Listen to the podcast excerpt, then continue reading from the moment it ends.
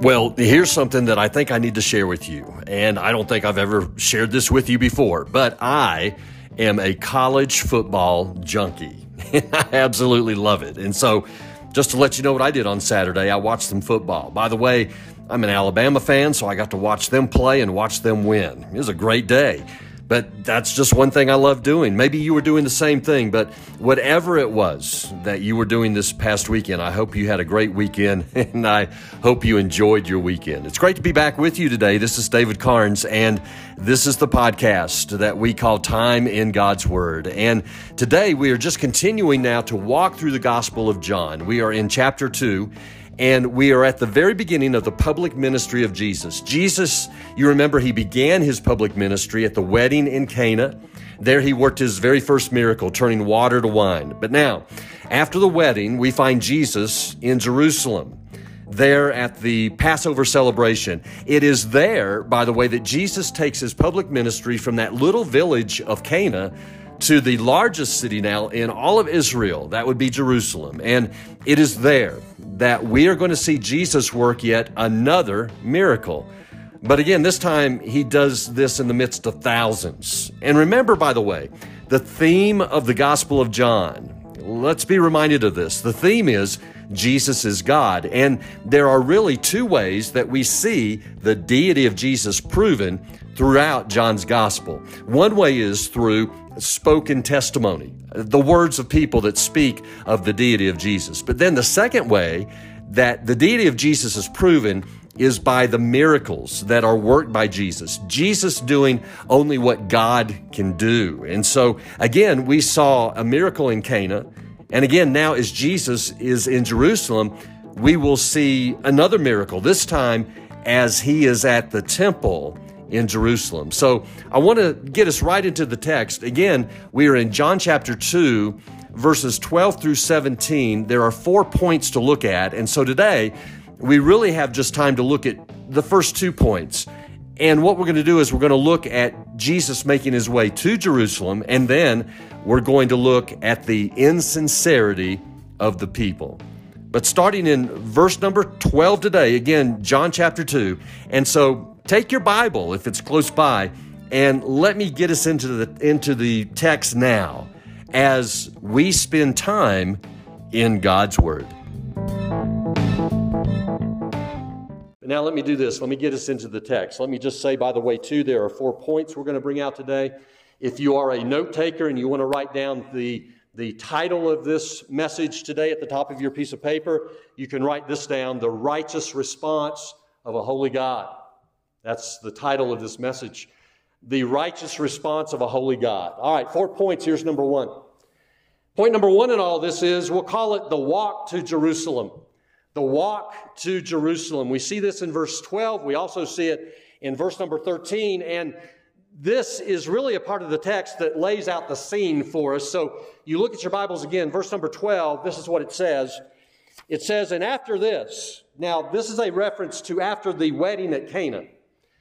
After this, he, Jesus, went down to Capernaum with his mother, his brothers, and his disciples, and they stayed there for a few days. And so we just stop there for a moment.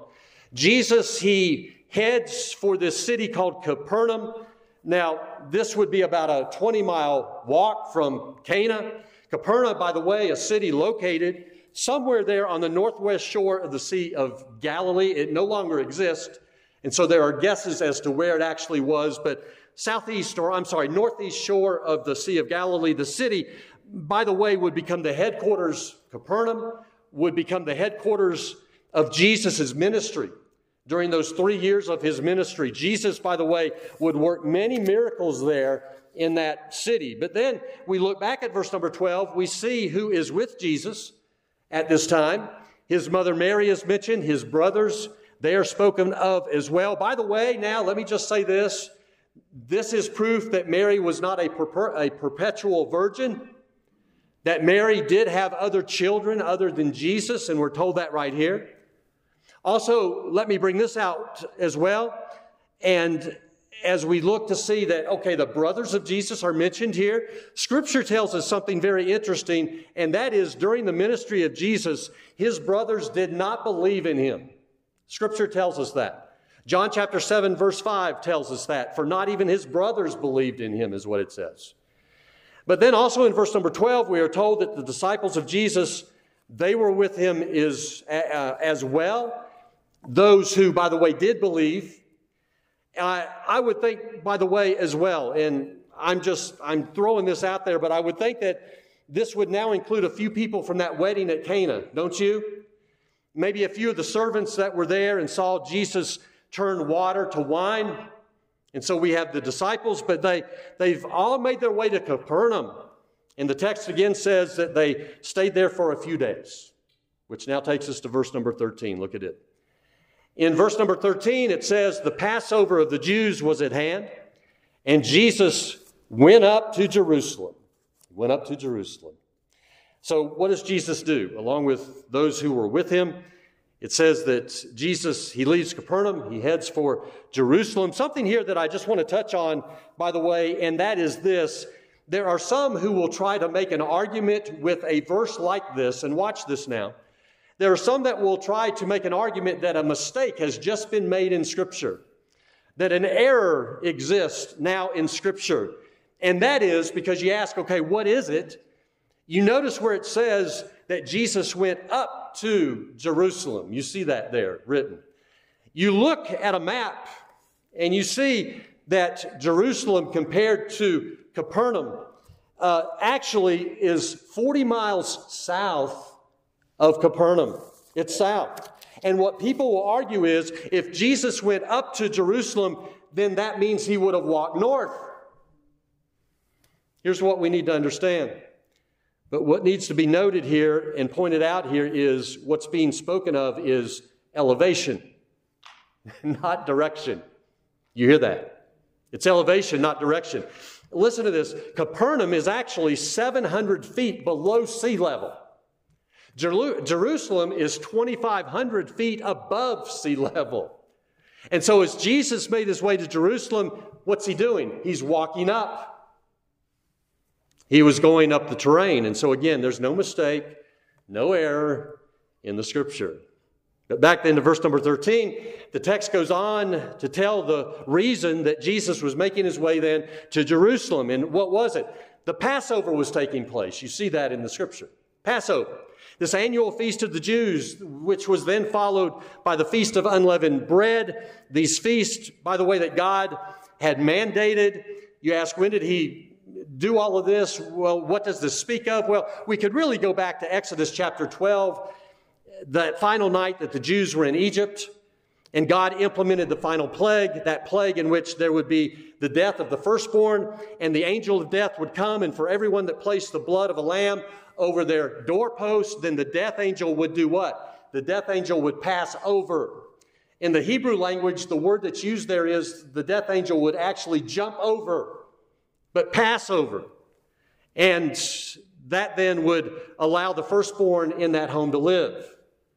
Also at the same time, the people were instructed to eat a meal, and this meal would include unleavened bread. The reason it was unleavened is because they were leaving the next day. They didn't have time to prepare bread with leaven and watch it rise and all of that. It had to be unleavened. They had to be prepared quickly to leave, so no leaven in the bread. But the blood over the doorpost, remember, at the Passover, out of Exodus chapter twelve. Who really does that point to? It points to Messiah, doesn't it? It does. It points to Jesus. It points to the blood of Jesus. Jesus on the cross giving life, giving deliverance from divine judgment to anyone that would come to him by faith. Jesus dying for the sins of man. This is what Passover would point to. And again, the Passover, it was implemented, the Passover implemented in Exodus chapter twelve. But then we fast forward to the time of Jesus. And it is time to celebrate the Passover. Again, this feast that God mandated that Israel would keep and that Israel would observe every year. And so Jesus, listen to me now on this, Jesus always being obedient to the Father, always being obedient to the Father, to God's Word, always, as Scripture says out of Matthew three fifteen, fulfilling all righteousness. What would he do? He would make his way to Jerusalem to do what? To observe the Passover, as instructed by the Father. By the way, just let me include this. But we see Jesus at the Passover in Jerusalem. We see him there at the beginning of his ministry. But then also note this, we will also see Jesus at the Passover in Jerusalem at the end of his ministry as well, as he goes to the cross. And at both times, listen here, at both times, at the beginning of his ministry and at the end, we see this, but we see Jesus implementing the same exact action. And what I mean is, at the beginning of his ministry, at Passover, he clears the temple, and then he does the same thing at the end of his ministry, Matthew chapter twenty-one. And then in between, we see Jesus at the temple for two other Passovers. We see this in John chapter six. We see it in John chapter eleven. But just note that. Keep all of that in mind as we do walk our way through the Gospel of John. But again, when we look at verse number thirteen of our text, Jesus making his way to the temple at the front end of his ministry. He's going there to celebrate Passover. But then with that said, understand this, and that is, he's also going there, and hear me, he's going there to do the Father's business. That's what he's going to do. Which now takes us to verse fourteen. And point number two. Here's point number two. Write this down. Point number two is the insincerity of the people. The insincerity of the people. Now, this is point two. We see this in verse number fourteen. Again, you're looking at your Bibles. But this is what verse fourteen says. It says, in the temple, he, and again, that's a reference to Jesus. In the temple, he found those who were selling oxen and sheep, and pigeons, and the money changers sitting there. Now, this is an interesting scene. But this is what Jesus found when he arrived at the temple. And before I actually get into this, let me just attempt, by the way, if I can, let me attempt to draw a picture of the scene at the temple at this time of Passover. But first of all, let me address the number of people that were there at this time. And we'll start this way. But Jerusalem itself was a city with a population during the time of Jesus of somewhere around one hundred to three hundred thousand people. That was its normal population. But then during Passover and then during the week-long feast that would follow, it has been estimated that as many as two point five million people would make their way to Jerusalem. Now, again, that is an estimate. That is an estimate that has been given to us by the historian uh, Josephus, a historian who lived during the time of Jesus, two point five million. Now, let me just say this. Some have questioned that number. Some believe that might be high. Some believe that a better number is around a million. A million people would make their way to Jerusalem during Passover. But whatever the number was, we have to admit there were a lot of people there. A lot of people there during Passover. But now, understand, but as the people would arrive, what would they do? Well, they would make their way to the temple. That's why they were there. And it would be at the temple that the people would bring their sacrifice. That is what they would do. And so at any given time, there would be thousands, and hear me now, there would be thousands, and there would be thousands of people at the temple during the Passover. Thousands of people. But now with that said, you also notice that the text tells us that in the temple, there were found those selling animals. You see that in the text. Not only that, but there were also people changing out currency. That was taking place. Now, with that picture set, also let me bring this out. And that is, it has been estimated that at Passover, there could be as many as two hundred and fifty thousand animals sacrificed on that one day of Passover. And when you, you study this, you find out that the, the, the sacrificing of the animals, they began at three in the afternoon, and it all ended by six in the evening. And let me just add this quickly, by the way, with, with that just given to you. I find this interesting. We're told in Matthew chapter twenty-seven that when Jesus was nailed to the cross three years later on Passover, that he died at the ninth hour. The ninth hour, that is three in the afternoon.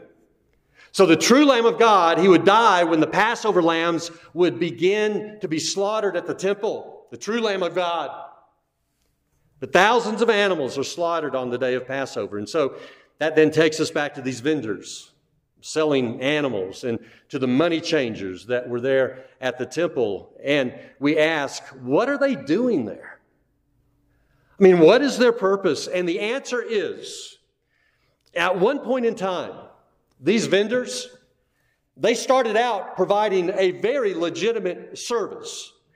And that was they would provide animals for the thousands of pilgrims that were making their way to Jerusalem. And understand this, but for the most part, many of the people had to travel great distances, many of them coming from different nations, and to carry an animal would have been very difficult.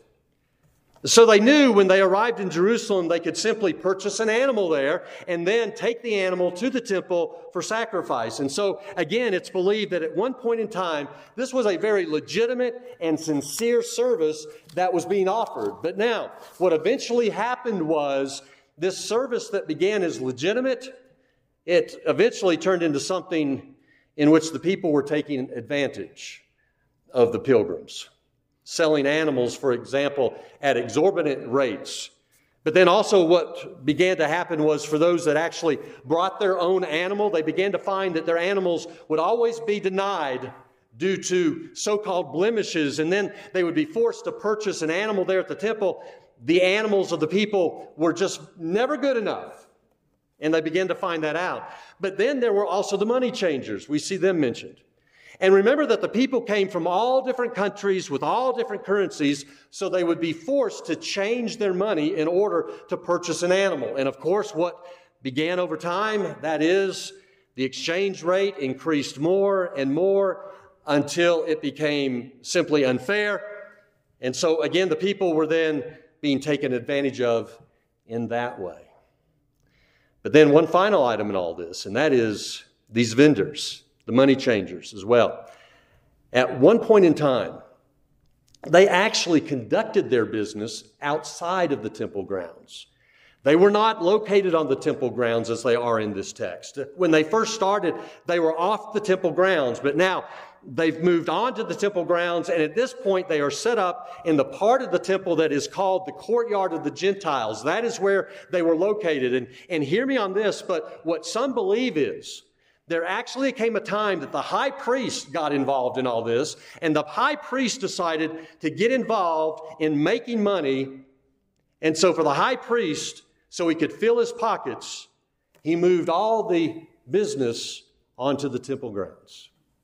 As a matter of fact, all of this selling, all of this purchasing that was now taking place on the property of the temple site became known as the Bazaars of Annas. Annas, by the way, the high priest of the time, or at the time of Jesus, the Bazaars of Annas. And so just to try and, and paint this picture for us, but at, at Passover, there would be this sea of people, hundreds of thousands going to the temple, and understand that many were there to sincerely worship. Many were there to sincerely pray. They were there to sincerely praise God. But then in the middle of all this, there is this insincere operation taking place, an activity right there in the midst of God's temple that was not about God at all, but was about lining the pockets of greedy people. That's what it was about. By the way, and, and let me just say this, but I can remember over the years, and this has happened on more than one occasion, where someone has come up to me and they have said to me that the church should never sell anything. You know, um, sometimes you do see a church that actually has a store. And you can go into that store and they may be selling Bibles and they're selling other items. Let me say this. There's absolutely nothing wrong with that. There's nothing wrong with that. Just as long as what? Just as long as that church isn't selling items and at the same time cheating the people. Just remember that. I mean, there's a difference here. But at the temple, those vendors, they were cheating the people. They were being dishonest, they were being greedy, they were taking advantage of the people. Their minds were not on God, their minds were not on worship, their minds were not on honoring God and living for Him and, and praising Him. But again, their hearts and their minds, they were on themselves. They would say that they love God, They would say that they honored him with their lives, but their hearts and their actions proved different. Hear me, their hearts and their actions proved different. But then with that said, and just one more stroke of this brush as I try to paint this picture at the temple during Passover, and, and that is with all the people there. And again, how many? At any given time, hundreds of thousands. Understand that there would have been the temple police that were there. Uh, the temple police were a standard there. They were always there, but they would have a, had a presence. But then not only that, uh, not only the, the temple police, but the, the Romans would have had a presence there as well. As a matter of fact, the Romans had actually built a fort called Fort Antonia right next to the temple. And it was located high above the temple, so they could always watch what was going on there. And if need be, they could dispatch soldiers in a matter of minutes if things ever got out of hand. But there would be the temple police, there would be the Roman soldiers close by. And I just share that. I, I share that for you to hold on to as we simply go through all this, because you'll want to remember that. But the picture being drawn, the Passover, the temple, the masses of people, the insincerity of the people.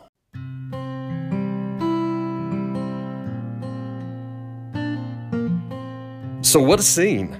I mean, Jesus there in the midst of thousands, the temple always packed during the time of Passover, and we see Jesus there, his disciples with him, and then we see what was taking place there, how over time, God's house, the temple of God, it was overtaken by people not there to really honor God, but people there to line their pockets, thinking solely about themselves and having no love for God or for others. It's really just a sad scene, but that is the setting as it is set up for us. But now, next time when we come back, we're going to see the response of Jesus. And through this response, we will see yet another miracle that John shares with us, a miracle that Jesus works, something that only God could do. But that is going to be next time. And I so look forward to seeing you again. Again, just walking us through this wonderful text and this wonderful book, the Gospel of John, as we spend time in God's Word.